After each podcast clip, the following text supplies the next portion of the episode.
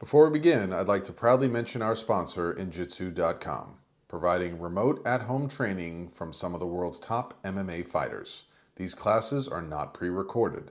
These trainers come to you live and coach you for the duration of the class. I've personally taken a few of these classes and I've never felt so inspired and accomplished in a workout session.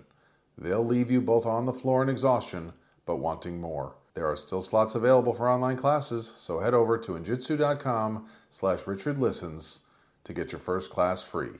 That's I-N-J-I-T-S-U dot com slash richardlistens. I'll see you there. I'm a big fan of MMA sports. It's rough and elegant at the same time. I think my number one fear of stepping into a ring like that would be protecting my teeth.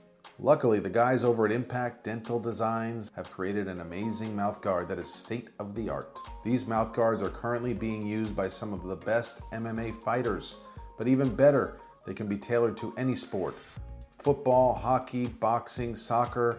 The list is endless.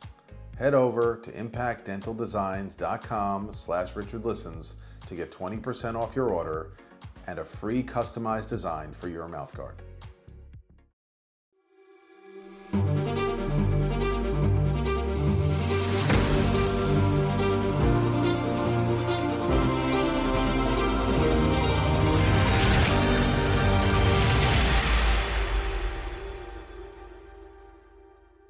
everybody, Dr. Richard Olberger here, and thank you for joining me for a special edition of the Richard Listens podcast. As always, Dr. Richard Olberger, your consummate host, here to keep you going through the quarantine and beyond into the world of high performance, high performers, and people who have transitioned from all walks of life to share their secrets with us about how they've overcome, Um, how they stay resilient, and how you too can channel your own inner hero into whatever venture you're working on. Today, my guest is Chioke Akajobi, and he is a former Division One soccer player for Gardner Webb University and is currently uh, working on productions, commercials, films here in the Los Angeles area and bringing his talents and continuing his athletic pursuits into adulthood and beyond. And we'll talk about playing at the highest levels and competing on the national level and competing with the best of the best on the soccer pitch and what it's like to rub elbows with some of the best of the best. Without further ado, we thank you all for joining us. I thank all of you for bringing your stories to me, for trusting me in the work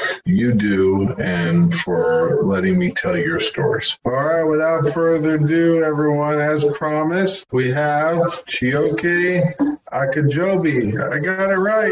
Got it. Did I get it? Yes. you got it. How many times in your life, Chioke, did you have to correct people along the way or coaches? You know, it's funny. I never had to like go correct people. I already assumed they didn't know, so I would like, you know, before they were, they wouldn't even, they wouldn't even say a word. They would look at like a piece of paper and they'd be like, like, I just raised my hand, like. I just raised my hand, like, "Hey, this is, this is me," like, because I knew my name was like the hardest to pronounce, and like it was just like they wouldn't even have to say anything. They just look at a sheet of paper, they'd be like, "Uh, "Right."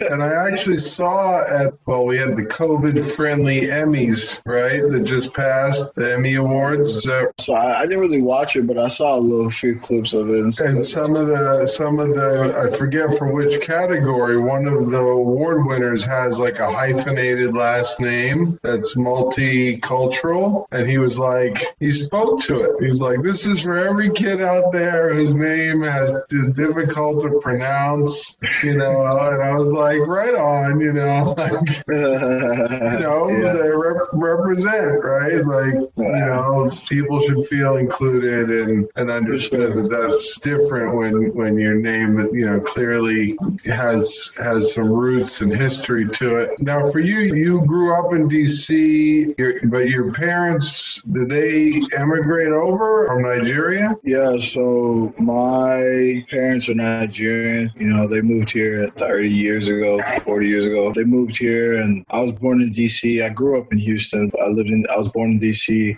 Moved to Virginia, Maryland. You know, we lived on those that side of the country for a little while. Uh, I think my parents moved to like Louisiana for a little bit. Lived in Austin before I ever moved to Houston, and then I lived in Washington State, Pullman, Washington, before I even moved to Texas. Like since we never left Texas, so moved to Houston after I lived in Washington State for a little bit. So it was like a whole like you know we moved left and right, and like we went everywhere until like you know this is like all before second grade. So like I moved like 30 times before I even you know second grade hit. So I had already been so many different places before. You know, 30 even, times.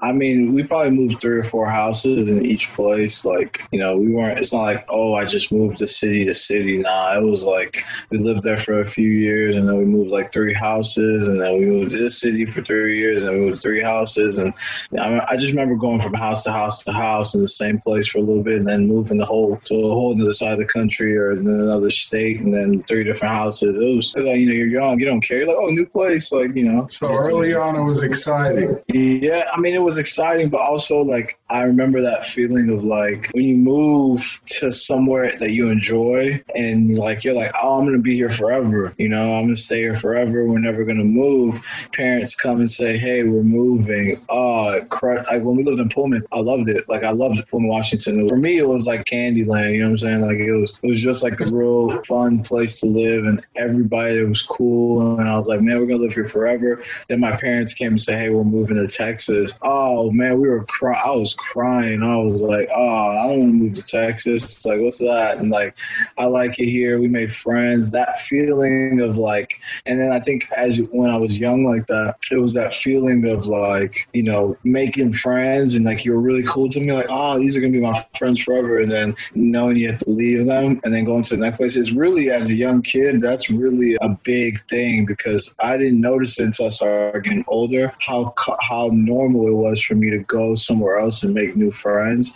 It got easier and easier as I kept doing it as a kid, you know. Because that's what a lot of like athletes have to do, and what a lot of people in the military have to do, families, and it's a wonderful skill. It's an adaptive skill that you create friendliness, warmth, the ability to re- relate. But it's kind of the opposite of what we're needing as a kid, right? We're wanting to get attached or put down roots or feel included.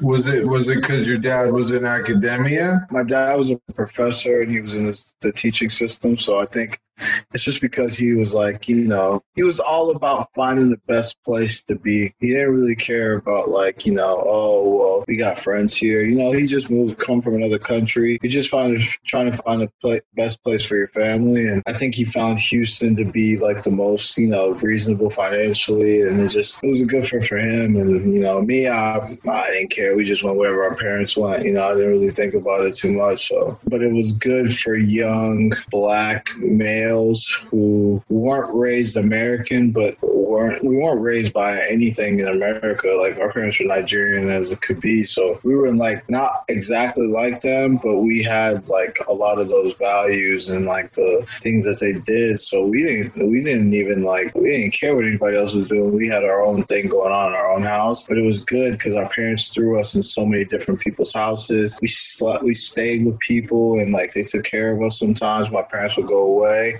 and they were white, Indian, black, like it was all different type of people. So that that recurring faces come up in your head, and they it starts to block out you believe in anybody's anything but what they are. You know, oh, this is my friend. I don't know where he's from. Where's he from? Right. I don't know. You know, you just that, that you early experience blocks you grow out. Up, you grow up with that cycle mentality that everybody's the same in a way. Like you know, so they did a great job. My parents did a great job of that. You know, that's the one thing I can say, hey, my parents like they were cool. Like they they made sure that their kids were very aware that you know we're all you know we're all people and stuff like that, and that you know no matter if you come from a different country or not, you can still get along with everybody else. So that was like the luckiest thing. Like me and my brother are so against like you know any of that. We're with the whole everybody trying to be together thing, and it's tough. You know, it's not an easy thing. Yeah. So so when you see what's going on, and we'll get into it later, but you know the the protests and the conflict, it it, it, it triggers those early belief systems, right? Like it Yeah. hurts that you're wanting to see unity and togetherness, and that's not what's happening. Yeah, it's just all about understanding, man. It's like the understanding part. People just have to try to understand each other a little bit. And when you, when you, now I, wrote, I wrote it on Facebook the other day, just like you know, because you know, I'm a, I'm a big proponent of like Hispanics. Like I've been with just like I played soccer. I grew up. My coach as a kid growing up was a Hispanic man. So like I was in their house, I was eating their food, and I was like, you know, they take me to practice, and I'd go home. So you spend time with the culture long enough. When you spend time with a certain group of people, you start to understand the value of that culture. And like when you don't spend time with them at all, you're just going to make assumptions. So you're going to make assumptions from what you see at school or at practice, or you don't know unless you're living and going to those people's homes and like you know experiencing that with them. And I think that's where a lot of people lack. They lack that experience in the home. They never go to these people's houses. They never go to the, the quinceañeras and like you know the parties and they don't do those things so how are you expecting to really understand you know you're only seeing the worst of them you're not really seeing the best of them you know like when you see the best of a culture the worst kind of you know it doesn't it doesn't hit as hard you know it's not like oh my god i hate these people so much when they do something bad because you know obviously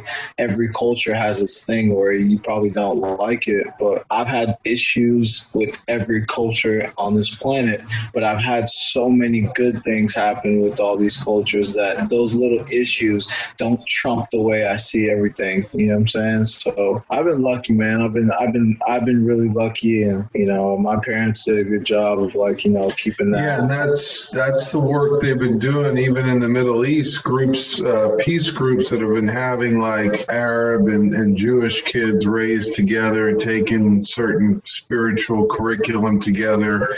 When you get that early life upbringing of being exposed, then you, you know you find commonality. You find that kind of experience because a lot of the negativity, the hatred, the projecting, the stereotypes comes from like lack of understanding, or obviously in our current circumstance, when we start to feel when, when people are suffering or in pain, they're looking for who's causing that pain as well.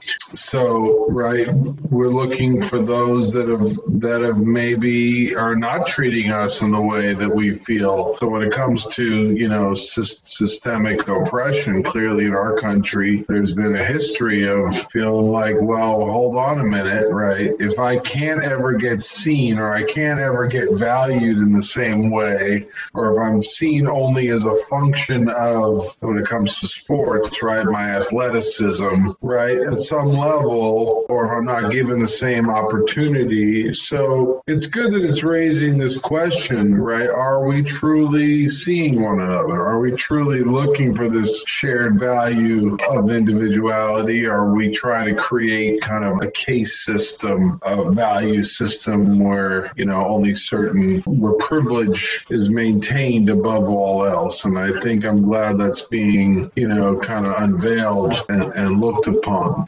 Yeah, and I know you've you've shared. I'm I'm, I'm proud, and and uh, you've been sharing your experiences because it's different, right? Coming in as a you know a Nigerian American coming in to the sporting environment, right? On some level, you're getting the same discrimination. On the other hand, you have this upbringing that's exposing you to the world. That must have been unique for you. I was raised to think like Nigerians were like the number one species on the planet. Like I was raised to think like they were perfect, and there's nothing wrong with those people believing that they are perfect and that they are like the, the number one or whatever they feel like, because that's the confidence you have to have as your as a as a culture. And like, I feel like that as an individual, like I never felt like I was less of a person person than anybody from the you know, and you might not hear that from a lot of young black guys. You know, they feel like, oh well, people, you know, they don't have that. If you have that theme value about yourself, it's really hard for people to take that away from you. You know, it's really really hard because, but if you don't have it, anything that they say can trigger you to make you feel like you're not, you know, as valued as you, you know, as you should be. I've never right. felt like that. I've never. I mean, of course, there's times where people, you know, you have moments where people say things or do things, and you know, you're young or whatever. But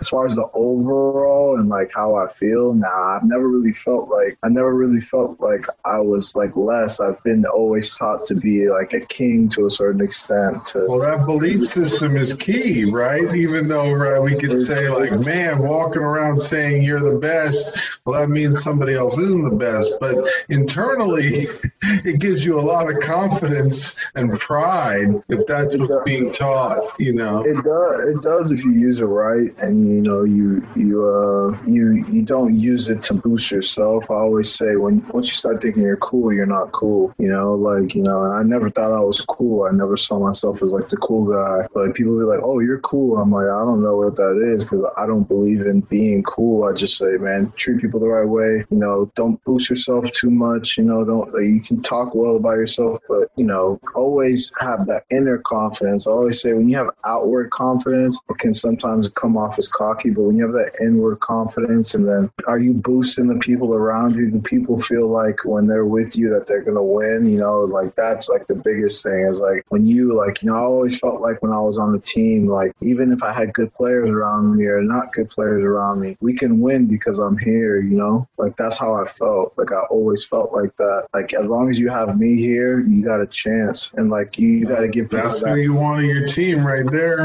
Yeah, you got to give people that. You got to give people that whole. You got to give people that same, you know, that same energy that they feel like, hey, I'm here. Like I can help us win too. It's not just oh, Chogi's here. He's gonna help us win. Like nah, well I'm here too. I can help us win. You know, you always want to feel like you always want to be the person who's holding everybody. You know, holding the weight on their shoulders. And if some if somebody has too much weight on their shoulders, take some of it off and put it on yourself. You know what I'm saying? Like that's what that's what this whole thing's about. But I think sometimes people when they feel like they're doing everything and they feel like they're the one, they get a little cocky, they get a little bit above themselves, and they just kind of start, you know, saying all this stuff good about themselves. But the most confidence you can have about yourself is giving other people confidence. So I think I think everything on the inside is just after you you have enough, it starts to just become about like ego and you being cocky. You got to give some of it away, and that's the best way to do it. Yeah, well, you're touching on a lot of different aspects there. Essence of leadership,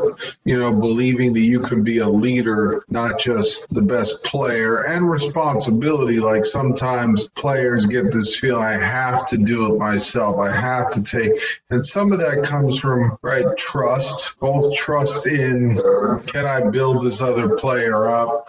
Can I make them better? Can I encourage other people to believe in themselves? Right? You know, uh, we saw everybody at the beginning of the quarantine started watching The Last Dance and see how, yeah. you know, Michael Jordan, you know, he he kind of he had to let Steve Kerr know you're you're going to be needed, right? John Paxson, right? That they're going to be needed and they're going to be, or even Dennis Rodman, right? To let let players on your team be who they are, but let them know they're also really really important to what the team needs to do to win. Yeah. So getting back to you as a, as a soccer player, so you're moving all around. How did when did you discover soccer, and how did that you know travel with you from a young age, starting in DC? First time I can remember ever playing. It's actually a funny story. my brother actually played soccer. My brother ended up being a football player, but I stayed in soccer. But I remember we lived in Washington. We lived in Pullman. It's always cold out there. You know, it was like pretty cold, pretty cold, like town or whatever, small mm-hmm. town. I just remember, you know, if you don't know much about like Nigerian culture, this is like a little, like a little bit of it. I don't know if they still do these kind of things because it's like a new time and day. Yeah, if you don't know much about Nigerian cultures, I didn't really know about it too. So I started getting older. When I was a kid, I always found out that I got less than my brother did. My brother's older, same birthday, two years older. I got less than he did all the time, and I never understood why. But in the culture, it's like the oldest gets everything and then the youngest gets nothing. Usually, if you're in a family, you know, if you have a kid early on and then you have another kid, the baby's like the responsive, you know, he's like, oh, we got to take care of the little one, you know, because it's like reverse. But the youngest one's really like not valued as highly as the older one because the older one's like seen as like the king of the house because he's like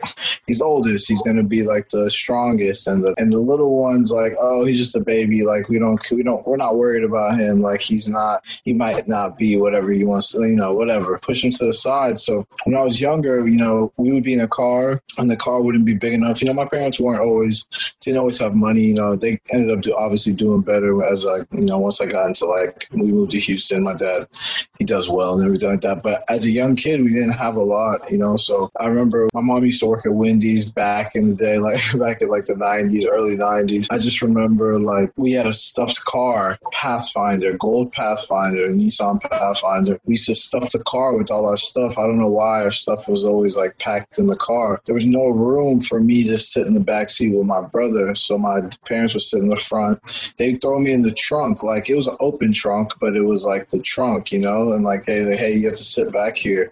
I in my head I was like okay whatever they do. So I was just so used to being like last like last to have things you know? Like family's culture we go to parties and stuff. They give the kids money. They gave my brother 100 they'd give me 50 if my brother got 40 I'd get 20 so I was just so used to always having less you know always having less. It was just natural for me to believe that I wasn't going to get the most which was cool because I was always humbled by it. I never felt like oh I deserved more. I was just like oh this is how things are. You know what I mean? And so when I got into we moved to Washington my parents I guess they forgot because my brother always came first. My brother always came first. He was first one. He's the first one to get everything. They signed him up for soccer that year. So you know it's soccer season and you know me I'm like okay they signed me up. I'm just waiting to find out what team I'm on. I'm not in control of anything you know and I, and I go I go to this field one day and my parents are like oh my god we forgot to sign you up for soccer.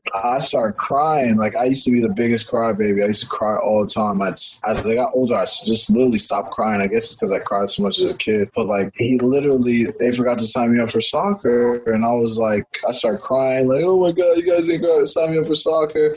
And my parents were like dang it. Like you know they didn't really care but they were like all right it's not fair. We didn't sign him up. He should be playing too. So I'll never forget they went up to my brother's coach. My brother's two years older than me. He's two years older. They went up to my brother's coach and say hey coach you know we made a mistake. We didn't sign him for soccer. It's too late to get him registered. So any way we can get him to play with his brother since he's already on the team we can just get him on the team with you and they're like he's so small you know I was like 30 pounds you know when I was 11 40 pounds you know I got I went into high school at 100 and like 15 like I was very small very skinny. They're like hey he's small and stuff we don't know if like he should like you know be playing with the bigger guys and my parents like no no no he'll be fine he'll be fine just throw him out there he can run. I just remember that my jersey was so big because they didn't have like a regular size jersey and my brother was on the field and like I was like all right cool like I'm gonna just jump on here. And I just went on there and like did my best like I just went on there I was I was scared like super I just remember being really really scared because everybody was older than me but I wasn't I wasn't scared to go out there I was nervous like oh my god like these guys are bigger and they're faster. But, but I you wanted to play. That's I wanted to play so I, I didn't care I just jumped on there. And I don't remember if I did well or anything but I stayed on the team for the whole season I think that helped me a lot as a kid because that my fear of like you know maybe I was gonna get hurt or something that was out of the window now. So everything else and when I started playing with people my age I was like oh this is cake like you know like this is nothing. I think I think when when you experience that and you have an older brother who's a lot bigger my brother was a football you know his size he was big he was fast he was strong like I was like dang I'm never gonna be able to beat this guy at anything. I'm never ever gonna be able to compete with him because he's just bigger he's faster he's stronger like and he was like the supreme athlete. Even in high school he was just the best athlete. I just was always trying to like reach him. He taught me how to play basketball. Like he out like I was always trying to reach his level of ability because I had it but I didn't have it. I didn't care to have it. I didn't really want to be I didn't really care. I just was good at it. I was good at my sport and I didn't care. Uh, but once you start caring you start seeing the difference between like average athlete to so, like the one of the best. You know what I mean? So that was where my mindset was. It was just a regular, casual, you know, good athletic soccer guy. So once I moved from Washington, we moved to Houston. My dad was like, "Okay, I'm going to get you into soccer now." My dad was like with me all the time. You know, he was like my guy. You know, it was me and him all the time. Like going to soccer games, practice, everything.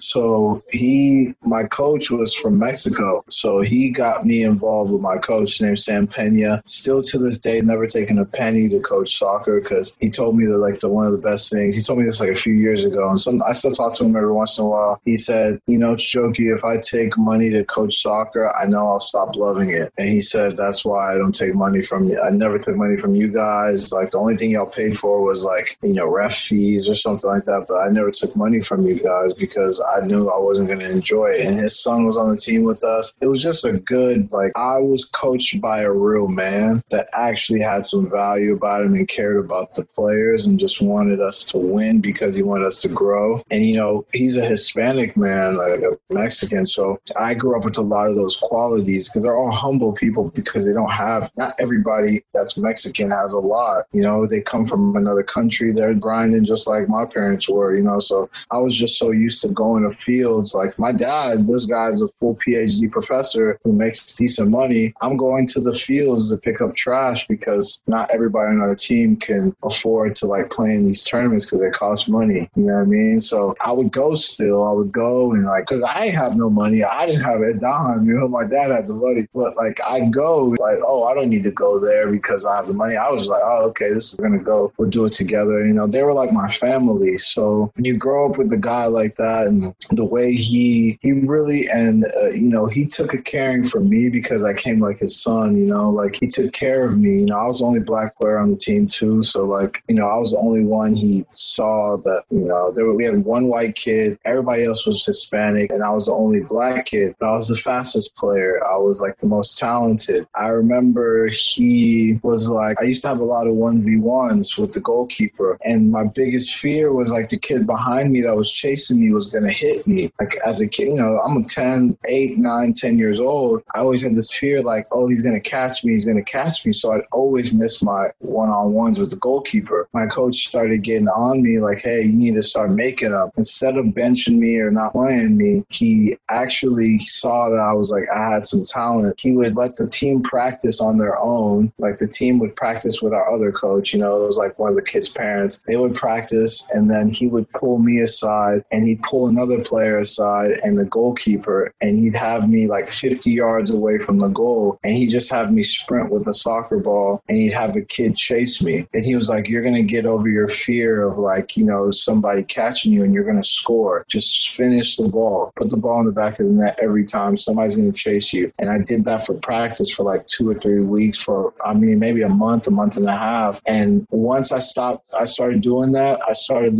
forgetting about my fear of of that player catching me or hitting me or something like that. And I just changed the way I thought about scoring goals. I was just scoring. I think one season I scored like 40 goals, like 50 goals. I was just I was on another level just because a guy pulled me aside and said, "Hey, look, like I think you can be something." Beautiful on so many levels, right? I mean, on the one hand, you're starting out talking about birth order in your family and how, like, on the one hand, like the athlete, the older one is expected to do well. Like, like there's pressure there. There's pressure, but you get you get the privilege of you're in. You get whatever you need to do well. On the other hand, as the younger one, you're like have to fight for your spot before you even like before you even given a chance. And you, but yet the opportunity is that you're always overcoming your fear. You're always having to like belong here. Am I okay?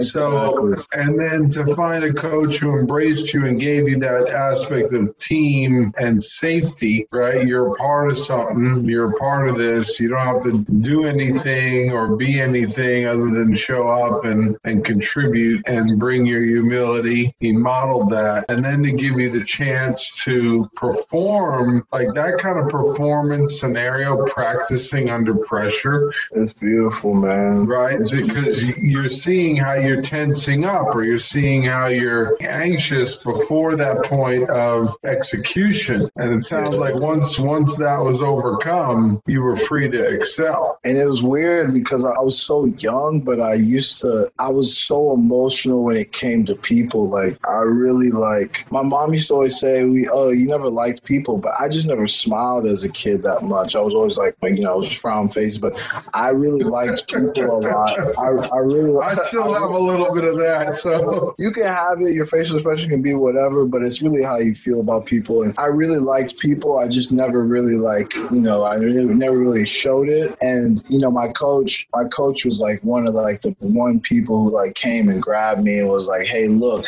So in return, I always felt like I had to perform for him, not necessarily because he, because he didn't give me that vibe of like, oh, you have to play well because I coached you to be better. It was like, this is a guy who actually gives a damn about me, you know, and I have to go out here and, and help the team. It became more of more than just playing. It was like a family thing, letting down your family, letting down everybody around you. Like the games meant something. Like they meant something because somebody actually cared. When somebody cares about you, you have to go hard for them. Like it's a hundred percent like what you have to do.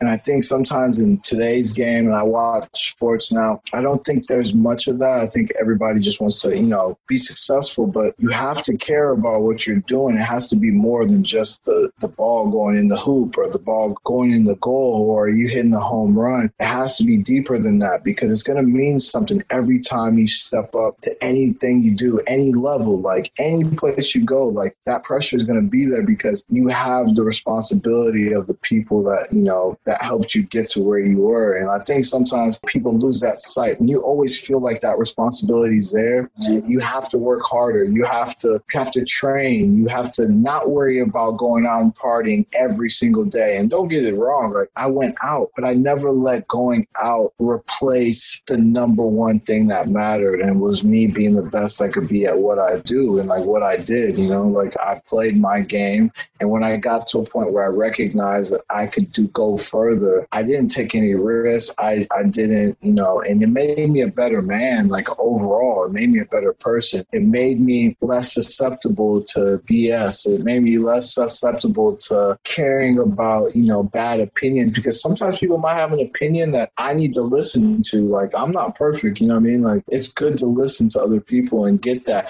And it's so hard because it's like taking, like, it's like taking medicine you don't like, you know what I mean? Like, when somebody says something about you that, you know, eh, they might be right, you have to take that medicine. You really do have to change a little bit. You have to change a little bit of who you are because they're right that you need to be better in a certain extent. I remember we played, you know, this is a coach that never yelled at me, never screamed at me because I was performing, you know, like once he had me and he trained me that little, you know, month and a half and, or whatever and that little one-on-one stuff, I, after that, I skyrocketed it and I was doing really well at a low level. We were playing division two. It wasn't the highest level of soccer, but it was still, I was killing everybody. I was getting recruited by other teams, getting recruited to go to Mexico. I was supposed to go to Mexico as a kid and my dad was like, no way. Cause you know, he was so scared of like cartels and, you know, just things in general, you know, Mexico didn't really have a good name back then, you know, more now I, I could go to Mexico tomorrow and fear of the unknown, maybe. Yeah. Fear, fear of the unknown and me being away. My dad didn't want his son going away and like, you know, he didn't want that. But, you know, I remember a game not too long after that. And it was like right before I left him because he, he sent us to another coach that was like his, like kind of his close friend. And we had played with them before. He, we played a game against an older team. Like they were an older team and he had this really good Hispanic player. He was older than us, like two years older than us. You know, I was younger, but I was advanced. I was little more advanced than my teammates. Like, you know, I, you could tell I was a little, little bit further ahead, a little bit faster, a little bit quicker, a little bit, I wouldn't even say smarter, but I just knew what I was doing because just from that little, that little time. And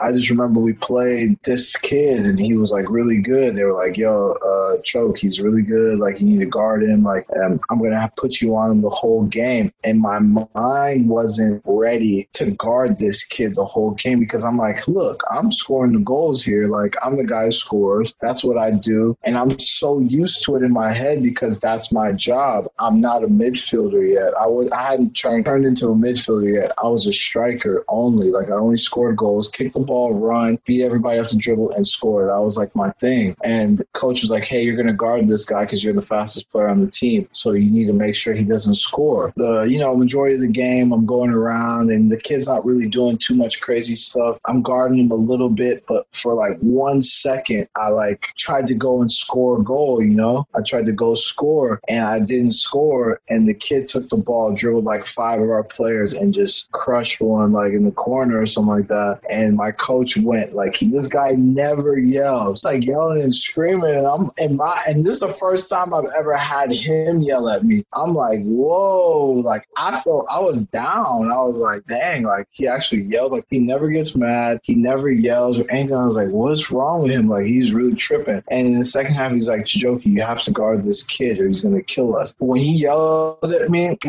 which went off in my head, I was like, "Oh, okay, cool." That kid didn't touch the ball the second half. I actually ended up scoring a goal. I think we won like three one or something. This was a long time ago. It's like oh, I was like ten or 11, 12. I remember it vividly because I just remember him yelling at me, and we we won the game. I scored. The kid never touched the ball again because my coach yelled at me, and he never yelled, so I know it meant something to him. And then he grabs me, pulls me aside when the you know after the game's over. He's like, "Hey guys, good job," and then he's like, "Sure, let me talk to you." And he talked to me. This is me at 11 years old, 11, 12, and he's like, "Hey, listen," he was like, "The reason why I yelled at you and stuff like that is because you know you have a responsibility." I, was, I didn't know what he's talking about. Responsibility about what? You know, I'm 11 years old. You have a responsibility. He's like, "You're the best player on the team. You're the fastest player on the team. You have a responsibility to always, you know, to do more, to do better, and to be the best. Like to be the best you can be." He, he wanted. He said, "You have the potential to do more than anybody on this team and to go further." You know, and I don't want you to like, you know, to mess that up because you're not, you know, you're not, you're not focused and you're not doing things right. He's like, you can do more. You can do better than a lot of other players. You have the speed. He's like, I've never seen a player blessed with the kind of speed that you have ever in my life. He was like, you have to make sure you use it the right way and you make sure you do something with it. And, you know, that kind of like triggered my, I'm like 11, but I'm hearing these things as a kid and I'm like, damn, like I'm, I mean something. You know, my whole life people are telling me I'm nothing, you know?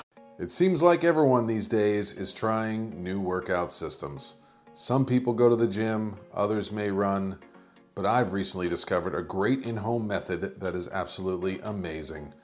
I'm taking Injitsu classes online where I'm being trained and pushed in real time by top MMA fighters straight from the octagon.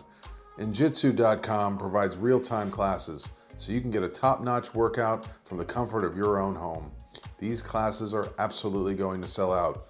So head over to injitsu.com slash Richard Listens to get your first class for free. That's I-N-J-I-T-S-U com slash Richard Listens. Protecting your child's teeth is important in any sport. That's why Impact Dental Designs has put so much thought into their state-of-the-art mouth guards, protecting athletes in youth sports, all the way up to advanced MMA fighters and champions. And the best part is you can customize your own design for your own creative and fun mouthguard. So head over to impactdentaldesigns.com slash Richard Listens, and if you purchase now, you get a free customized design and 20% off your order. Right, and it's it's like important as a young man because obviously a lot of players are playing for coaches and they don't want to see them upset. And that motivation works, but but having the positive vision type conversation about who you are and your talents and how you support the team and all the ways that, that you can be great, that builds somebody up. So some of the coaches just they result only to the screaming when you make the mistake. And that can get confusing, right? Players can shut down because they don't know what that means if that's all they get. But it sounds like he did a really great job of building up the trust and the safety in the relationship where you were like, okay, this is out of character. When he gets upset, we were so close and so it was like he's a grown man with two kids a wife like i'm the young guy i'm a young black man like you know you know he's probably never had a black person in his life, but you know, he's such a good person. He's so understanding about stuff. And it was so good to have somebody like that at that age because I felt like he loved me. I felt like he cared about me. He wanted me to be something. He didn't just want me to just come here play. He like wanted me to do more. And to have that comfort is really, really, really, really good. Now he comes and you know, he coaches me for like three years, four years or something like that. And then so we used to have guest players come and play on our team and it really helped our team a lot because we we had a lot of, you know, you know, when you play your age, you know, you're gonna run into some competition, but when you play above your age, it's hard to beat you. And we had a couple three guest players who were like, you know, friends of mine that I knew um, I didn't know, but he knew and they would come and guest play with us, but they came from our rival team. So sometimes when we played in other tournaments, they'd come and play with us when they weren't in that tournament. And the the head coach of the other team would take those three players and throw on our team. We were so much better. We were more dangerous. Like we had just a really good team. It felt good. It felt right. And so those three players, they had their team. So our coach used to coach uh, his son's team, which is a year younger than mine, and then my team, who was like his oldest age kid. So he was like, "Hey, look, I'm gonna go coach my son's team. I'm gonna spend more time with them. I'm gonna send you guys to this guy named Miguel. Miguel is like the exact opposite of Coach Sam. I had Coach Sam at like nine or eight, eight to fifteen. So now I have two different types of coaches. Sam's the quiet coach. Sam is the quiet, very stoic, chill guy. Then you got Miguel, who's really Mexican. Like he's the Mexican of Mexicans. He is and yells, he screams, he'll get on you, he'll scream at you, and he doesn't care. Like he wants you to work hard. If you're not working hard, you're not playing. Like he's that guy. And you know, when I got to the team, he I already played against them a lot. I already played against that team a lot. I scored goals on him. We had like a rivalry going on, so he knew who I was already. So he was like, okay, I'm getting him good. I can use him to help us win. But he didn't care that I came from another team because he knew how Coach Sam was. Coach Sam was very relaxed. He wasn't going to be like that. And it took me some time to get used to a little bit because I was so used to like, you know, playing my game and being cool. But with Miguel, it was like, hey, if you make one pass, come on, man, come on. Like, what are you doing? Like, you know, like I'm a grown man, but I'm still a kid. But that's how he treated us. And it was so good to have something like that. You know, that time I needed that. I needed a Miguel in my life, you know, because he put that really rock hard, like no nonsense, like tough guy. Like I needed that toughness. And he gave me that. He still cared, but you could tell he cared, but he was very tough. He didn't want us, he, he didn't want us, the world to swallow us up. He wanted us to be ready and to always be prepared. Tremendous character strength of yours. We adapting different coaches and seeing, okay, they're each giving me something I need to be more, to be better. Right? There's different styles, but I can each, you know, they each give me something. So take us forward. I want to make sure we get time being able to play Division One, Gardner Webb, Europe. You know, I mean, did you always know that you were going to wind up playing? I mean, Division One, only a few of the few get to play at that level. I, I, I actually like didn't have. I really didn't know. Like, you know, my parents don't care about soccer. Everybody, people don't know that. Like, my parents don't give, give a rat damn about like you know any sports. Like, they're educators. They care about school. So, you know, if you want to do something you want to do, you gotta, you know, you gotta put your time in. I met, I met a kid in high school, and his brother played pro. Actually, I played against him in high school my freshman year, freshman year in high school, and we played against each other. And I played okay. I used to come off the bench my freshman year in high school on JV, which is weird because I ended up being like the only kid in the history of the program to like play Division One soccer like that for a while. Like not only one in the history of the program, but at that time frame, people weren't going D1, and I was one of the few kids. So it was weird. I came off the bench in JV, you know, and so I actually played okay in a JV game against him, and he messaged, and his parents actually know my parents from we go to the same church. We live down the street from each other. I just didn't pay attention. He didn't go to my school. I didn't really know him that well. So I just remember him messaging me on Facebook saying, "Hey man, you're pretty good. Do you want to train?" I was like, "What?" Like, and I was, I was and I was, I was on the verge, and I was really on the verge of just quitting soccer. I I was, I wasn't motivated anymore. You know, I was playing with Miguel's team, and you know, we weren't really going anywhere. And you know, that, that I, I felt like I hit a roadblock, and I was, I was gonna go play basketball because all my friends played basketball basketball. I was like, man, soccer's over. Like it was time to give the game up because it was just getting boring now. And then he came, my friend Ricky, he came around around my freshman year of high school. He got me into like, hey, this is what they where it can take you. Like, you know, his brother had the golden boot from club soccer. He had like national championships from soccer. Like opened up a whole nother world to me. MLS. And I knew what the MLS was, but I didn't know like like the, the relationships and I started meeting players and there was all this whole world just came into my life that I never experienced before and he really got me into training. And when I say training, I mean like really just rugged three day like we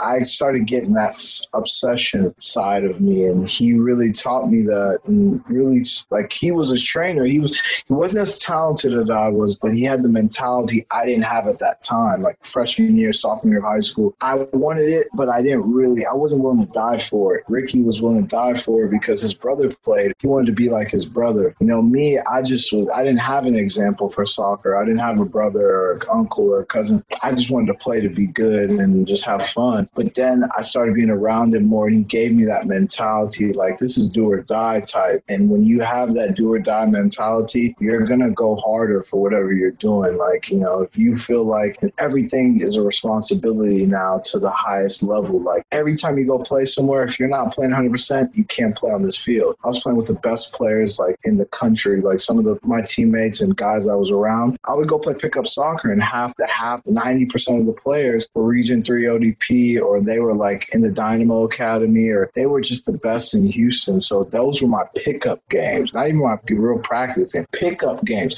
And how I got my confidence was I would go out there and kill these guys. And I was playing, barely playing JV, but I would go out there and kill those guys. So that gave me my own personal confidence. Whether my coaches at my high school didn't believe in me, whether those guys didn't believe in me, I had to have that confidence in myself as an individual and say, hey, look, I can play with these guys.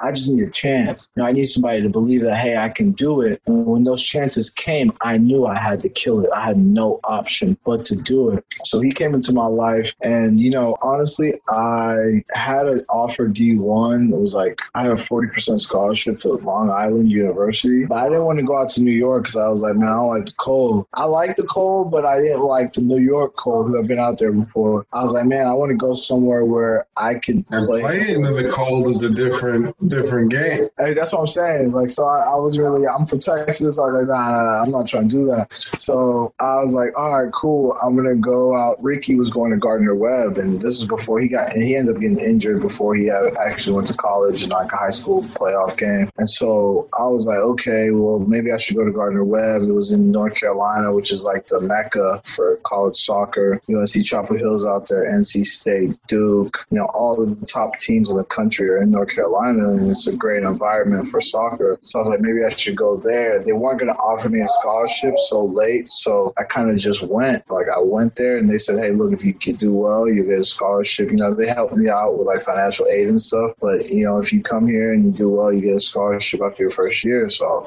I was like, oh, these guys not gonna give me a scholarship. Oh, that got me even more psychopathic. So I was like, okay, you're gonna give me a scholarship, so I'm gonna go over there and I'm gonna like destroy every. It was like no games from day one. I got there, like I wasn't playing around at all. So did you walk on? I, I wouldn't say walk on. It, it was like more of a, hey, we'll help you out, but we're not giving you the whole thing. And it was like, okay, well, that's kind of where I wanted to be as far as like being a footballer. Like I wanted to be in that environment where there was a lot of pressure. They weren't that good of a program, but they thought they were, which like every program thinks they're the best, but they needed a guy like me to come in there and really like change the way they thought about this game because this game to them was like, oh, we're just gonna get this basic kid from nowhere. Like, no, I was special. I felt like I was special, and I felt like if I went anywhere, I was gonna make the program better and not only lift myself, but lift the players around me to have to come and play. Because if you didn't come and play, I was gonna bury you, or and I was gonna tell you I was gonna bury you. You know, like I had that personality. So from day one, I went in there and I was just I wasn't playing any games, and people were like, "Why are you taking this so seriously?" I was like, "It's not a game. Like I'm, I'm out here to like get what I deserve, and also you know help the team as much as I can." And I was a freshman. I was 18 years old. I remember one of the one of my teammates. I just talked to him yesterday night. His name's Eric Bowen, white kid from Tennessee. He's like my brother, man. Like we're like this. This. Like that's my guy. Like, and he uh, he told me my freshman year of college. He said, "You don't play like a freshman." That's when I knew I was like, "All right, I'm I, I can I can ball with these guys." Like they're you know some of the guys on my team are Canadian.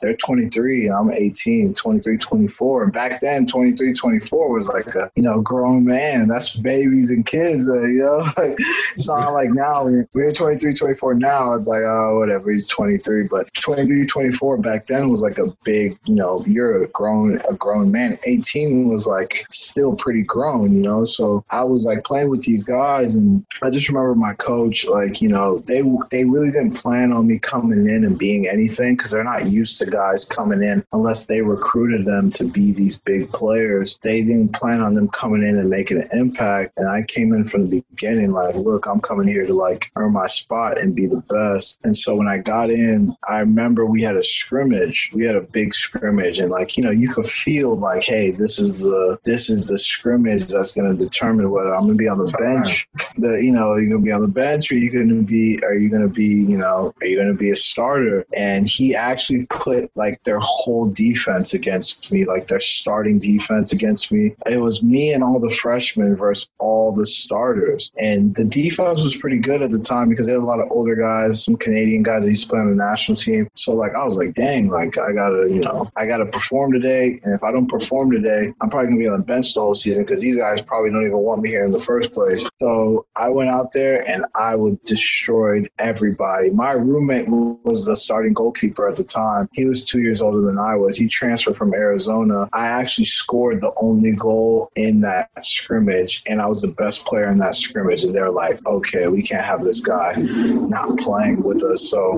the next day, he got me from the non and he's like, hey, you need to come over here. And he put me in the starting lineup. So my freshman year, first game of the season against Marshall, I started and I scored in my first game ever at the school. And you know, that was that was great for me because like I had came from like, you know, them pretty much not really, really wanting me, kind of getting me from like a friend to like being like this this this like young, energetic. This fast. is the motivational move. I see this. It's the same as your mom not signing you up for soccer. We just got to keep using this now. well, you gotta find you gotta find ways, and you also gotta understand like the the personal environment of your life. You know, like with your friends and stuff. You know, people are always gonna doubt what's right. You know, they're always gonna doubt the thing that makes sense because they don't want to believe that it makes sense, and so you always have to prove yourself to even like even always had this fear that back home I was gonna fail. Like you know, people back home are gonna think, oh, Choki's just gonna go there and like you know he's gonna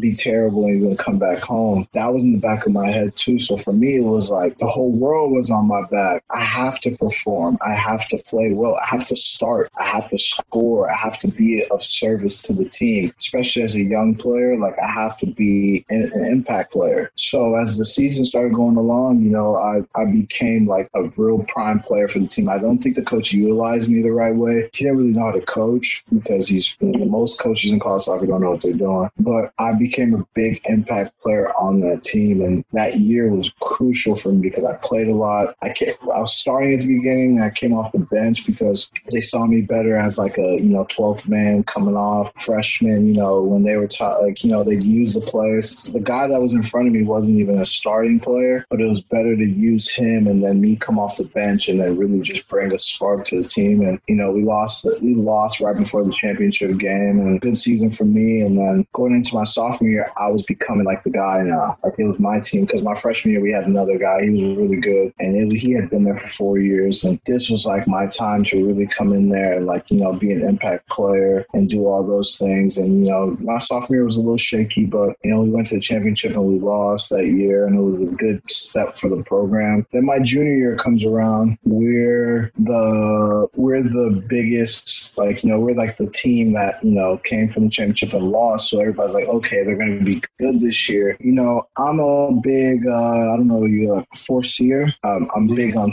I foresee a lot of things before they happen because I've seen the scenarios before. I was a big movie guy, so you know I used to watch movies, and a lot of movies can show you things that can happen before something else happens. And I was like, you know, look, if you don't bring because we lost a lot of our our older players. You know that that sophomore year we went for championship. We had a lot of veterans, a lot of older guys. The, the team was deeper. Like we were a very deep team. Like you know, so we were losing a lot of guys from my junior year. So I was like, okay, cool. Like we need to get some players in here. If you and I went to the coaches and I said, look, if you guys don't get any players, we're gonna lose every game next season. And they were like, well, I don't know. I was like, listen to me. I know I'm the guy who's, I, and you know, you can start seeing I had so much power and so much control. And you know, people don't understand too is like when you have power and control, you have to use it the right way and not just abuse your power. I never did that. I always wanted to make sure my teammates were good, but also I want everybody to feel like they can come talk to me. And, you know, I had a, you know, I had a big voice on the team, and I would go to the coach and say, look, you don't bring some players, we're going to lose every game next season. We're playing against the best teams in the country. We're playing against some of the top programs like UNC Charlotte, Furman, who have Walker Zimmerman, who's like the starting center back for the U.S. national team. Like we were playing against these top guys. Like they're not gonna like have average players around some of these top players. So you got to understand you have to cultivate a team that can compete. Whether you win or lose is all about performance, but you got to be able to compete. And I don't think we had the team to compete that year. And I think that's one of the things that I don't think the coaches understood is that you can't bring a lot of young kids into college soccer, and you know, not every kid was going to be like me. You know, they weren't going to come in with that do or die mentality. Like this is life. You know, they have other priorities. I was all about this game, and if you don't come in with that mentality as a freshman, it's going to be very hard for you to over excel. You can do well,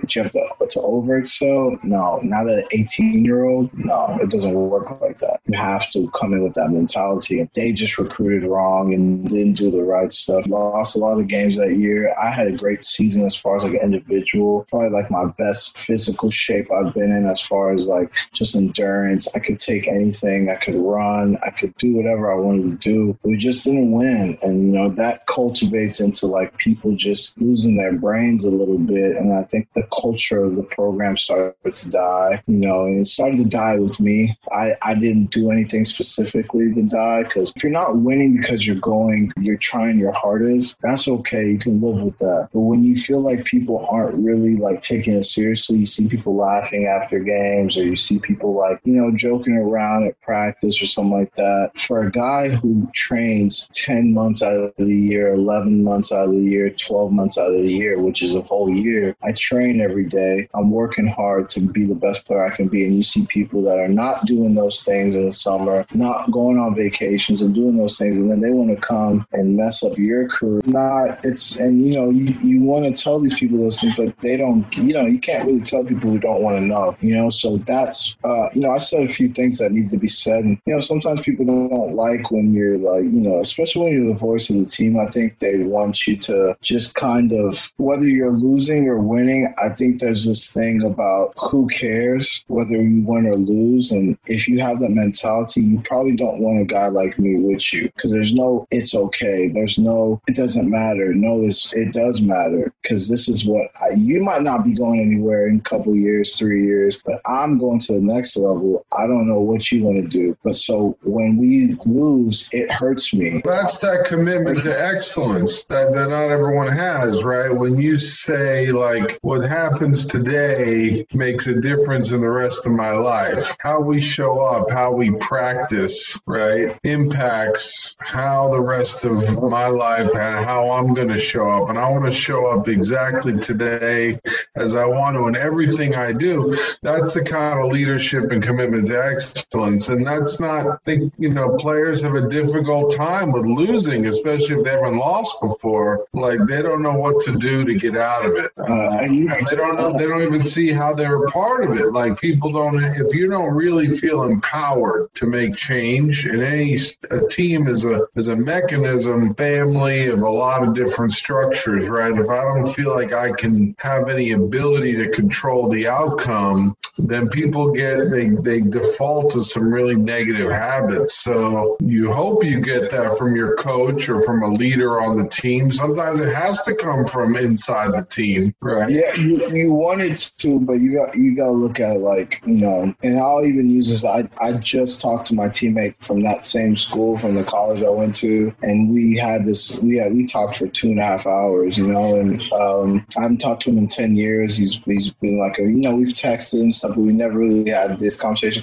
And you know all the social unrest going on, it was a perfect time for us to talk. And I Yeah. told him straight up. I told him straight up. I said if any white kid would have been in my position and acted the way I acted, they would have never had an issue. It would have been an issue. Now the outcome, the outcome, I think we had a locker room conversation and they asked us whoever wants to say something. And, you know, we every year we'd have this like this rut where we'd lose four games in a row. I think two years in a row we lost four games in a row. And then this year we had lost four games in a row, but it was worse because we lose like seven two at halftime to a team. So it was like what and I wasn't even playing. I didn't play this game or something like that. I was on the bench or something like that. They were all mad and they were like, "Oh, we're not playing you this game." I was like, "All right, cool. You don't have to pay play me." So they were losing. We were losing seven two, and um, I just remember like going into a locker room and all, and they were like, "Hey, can somebody talk? Does anybody have anything they want to say?" And you know, I had reached my boiling point. I think I was going like past my boiling point. I was like, if it was hundred degrees with boiling point, I was like 150. You know,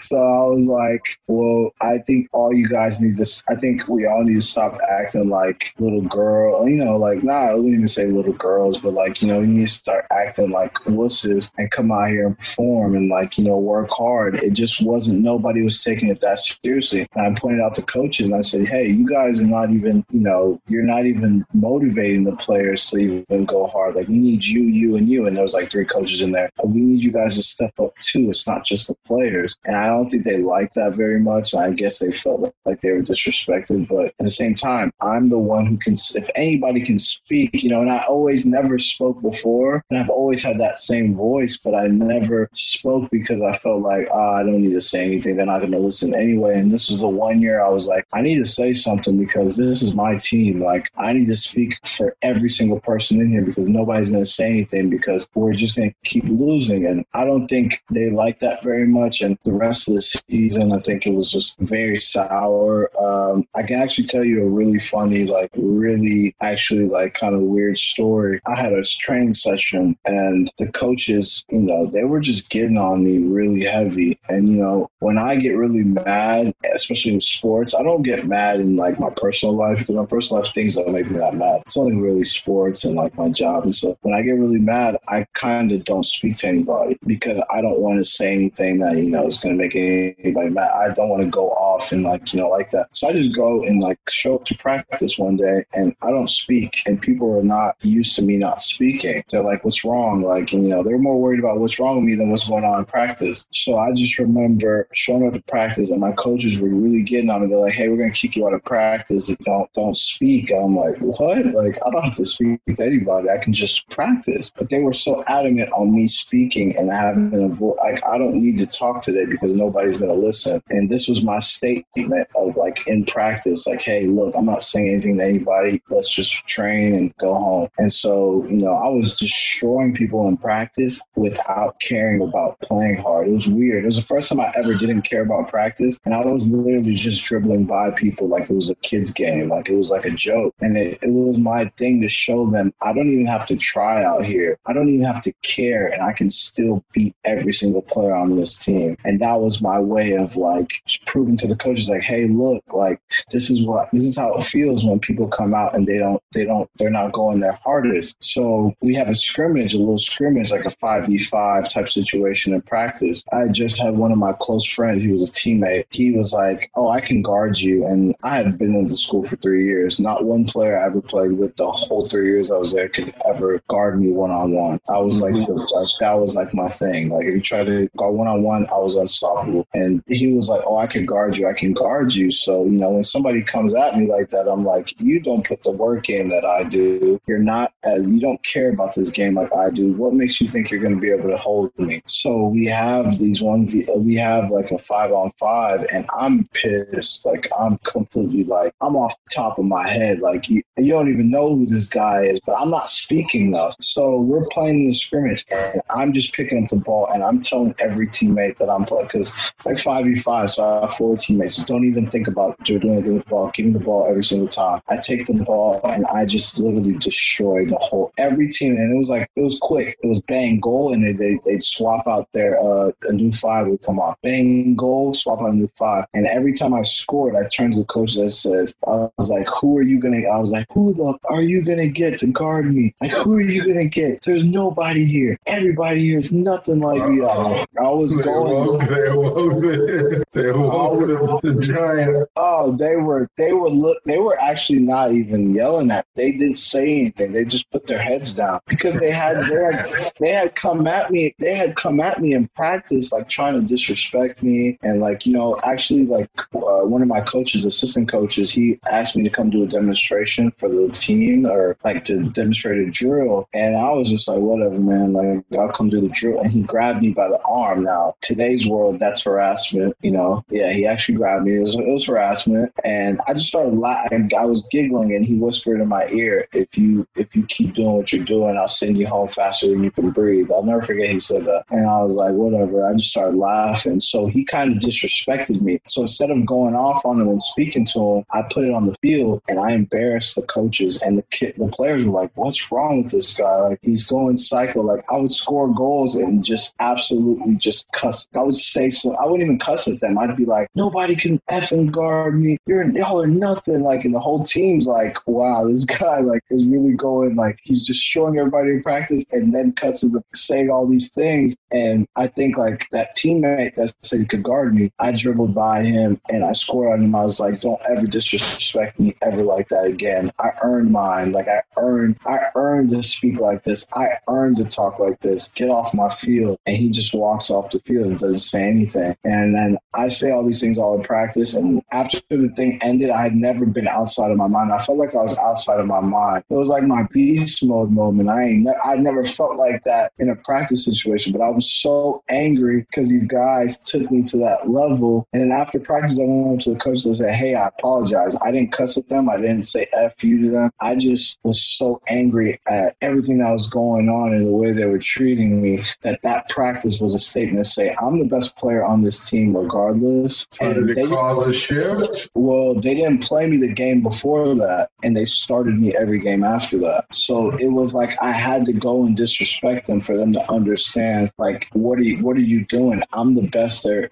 that you have here. There's nothing else you're gonna find here. So you're gonna have to play me every single game, whether we win or lose. And they just like played me every single game. So at the end of the day, it didn't really matter. But at the end of the season, um, I think they felt like you know they not that they couldn't control. I wasn't like a mad kid. I never got in trouble. You know, you live your whole entire career. You know, you see all these things happen in college football where players are getting arrested and you know they have drugs on them or they're drinking. I just never did those things, man. And like I never was that kind of player. And I just remember the coaches. You know, they I they they they kicked me off the team. They kicked me off the team at the end of the season, and and I asked them like, you can't kick me off the team for not doing anything. And they're like, yeah, we can. If we don't like the color of your shirt, we can kick you off the team. So I yeah, so that's where it's like a culture thing, and so unfortunately, organizations even in sport care about politics and maintaining a status quo. And it sounds like right that anger is like a deep seated like I want this whole organization to be better. They would have never done that. They would have never done it. And I think too is like I had such a big voice on the team, and I was such a I was doing all the right things. And my coach, he was straight up. He was like, "Look, this is a power thing. It's like at the end of the day, like you have more power than me on the team. Players listen to you more. The players believe in you more. And at the end of the day, I don't like I don't want that. And I was like, well, Yeah. if I'm doing if I'm doing the wrong thing, then it's different. And if we can come to an agreement, thing was that he was doing the wrong stuff, that he rather do the wrong stuff his way than do the right way. And I was always I'm always down to, you know, work together and stuff like that. But for him, I never wanted to be the coach. But you have to do the right stuff so we can get the players motivated and do the right, Right. things. And that, that was hard for him. He couldn't do that. And that was really the turn of like my soccer. You know, then I started soccer started changing for me because I was at my peak really as a footballer, like physically, mentally, like I really had everything going for me fit like as a footballer. You could have dropped me anyway. You could have dropped me at Manchester United and I would have competed with those guys. They wouldn't have been able to guard. Yeah. You know? Chioke, it's amazing. I know we can go into a whole lot more. Maybe just in in in summarizing, uh, you know, for our listeners, how did you turn that lesson into a lesson for life? And tell everybody, you know, maybe in, in the last closing minutes here, how they can get a hold of you, stay in contact, and, and learning about, you know, leadership and overcoming adversity and resilience. Uh, how did you how did you take that lesson? Progressing forward. I think the biggest thing is too is like uh, when you see something that you don't think is right, you have to earn the right to speak, and you have to earn the right to have a position. I don't think sometimes. I think sometimes we're so quick to just say things because we feel like it's wrong, and that's true. But depending on where you are, depending on what you're doing, especially in a sporting environment, I earn the right to speak to players and to talk to the coaches and do these things. And I always tell people all the time, like, if you see something that's wrong, talk to your other leader before you talk to the top leaders and get their perspective and get them to understand where you're coming from. See, I was a leader, anytime something happened, players would come to me.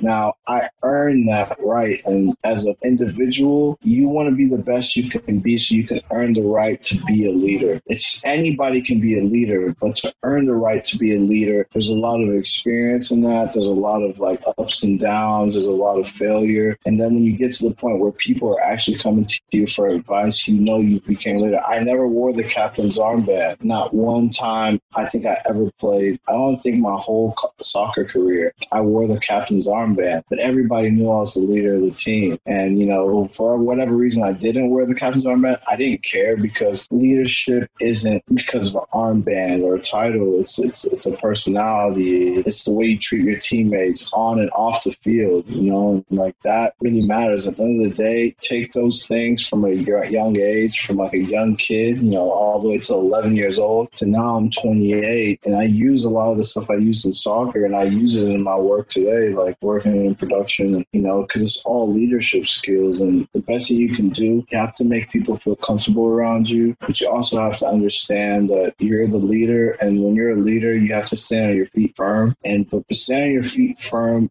comfortably, and make sure people around you feel like, hey, this guy doesn't play around, but he also cares about me, you know, he also wants me to do well, you know, and don't let people take you out of your position. At the end of the day, they're they want to be you, but it's hard to replace somebody who's always doing the right thing. You know what I mean? It's really hard to replace somebody always doing the right thing. And when they do replace you, it will be a complete absence of that whole entire establishment because they're gonna feel they're gonna feel that hole that you love. Right. But you said something really important that even when you're we have like this righteous anger, even when we're right, even when we're validated, even when we see the vision, and I get this a lot, you know, as well, you know, obviously psychologists caring about humanity, community, team as a performance consultant, right? You may have the vision, but if a coach believes he doesn't have the power, or if other players believe, you know, that they're disempowered, or if they're so impacting by believing the other team is better, or they're not as good, you know, when they hit adversity, it's hard to shift those belief systems. So you oh. really need to be a part of, you know, culture, right? What is the ethic? How do we how do we deal with stress? How do we deal with conflict, right? How do we help the players feel heard? How do we address this kind of dynamic in a team where someone is not giving as much effort or someone's shutting down when we fall behind? What happens to teams that like do really well when they're front running, but when then they they get challenged by better teams or bigger teams. So working within these dynamics and, and finding ways to support players who have that strong voice and leadership, uh, you know, sounds like a real area of focus you're trying to bring to coaches, right? Because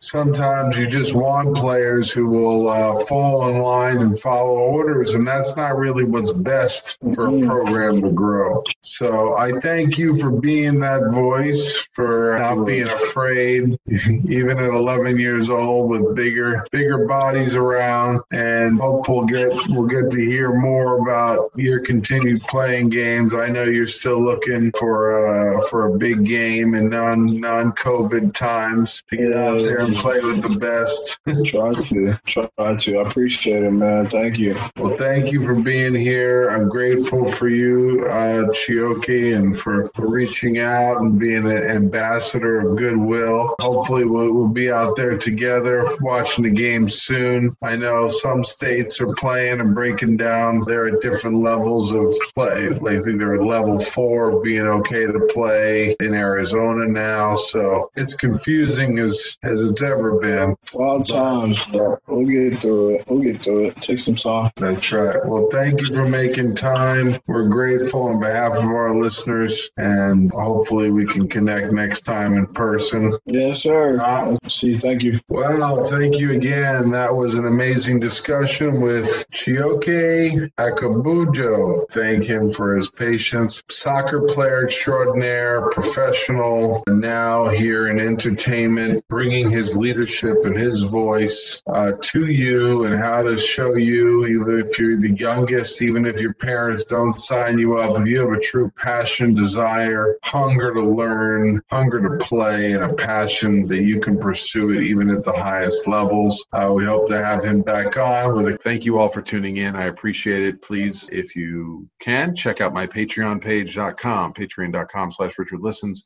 or Instagram, Richard Listens. Uh, you get the theme. We appreciate all your support and interest. We're now up on iTunes, Spotify. If you're interested in therapy, teletherapy, any kind of consultation, please don't hesitate to reach out to me through my website, richardlistens.com.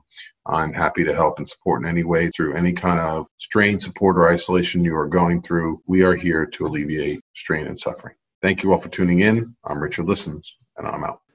I'm a big fan of MMA sports. It's rough and elegant at the same time. I think my number one fear of stepping into a ring like that would be protecting my teeth. Luckily, the guys over at Impact Dental Designs have created an amazing mouthguard that is state of the art. These mouthguards are currently being used by some of the best MMA fighters, but even better, they can be tailored to any sport football, hockey, boxing, soccer. The list is endless. Head over to impactdentaldesigns.com slash richardlistens to get 20% off your order and a free customized design for your mouthguard. Lastly, I'd like to proudly mention our sponsor, Injitsu.com, providing remote at home training from some of the world's top MMA fighters. These classes are not pre recorded. These trainers come to you live and coach you for the duration of the session. I've personally taken a few of these classes and I've never felt so inspired and accomplished in a workout session. They'll leave you both on the floor in exhaustion and with a drenched shirt. There are still slots available for online classes, so head over to injitsu.com slash Richard Listens to get your first class free. That's I-N-J-I-T-S-U dot com slash Richard Listens. Take care, everyone.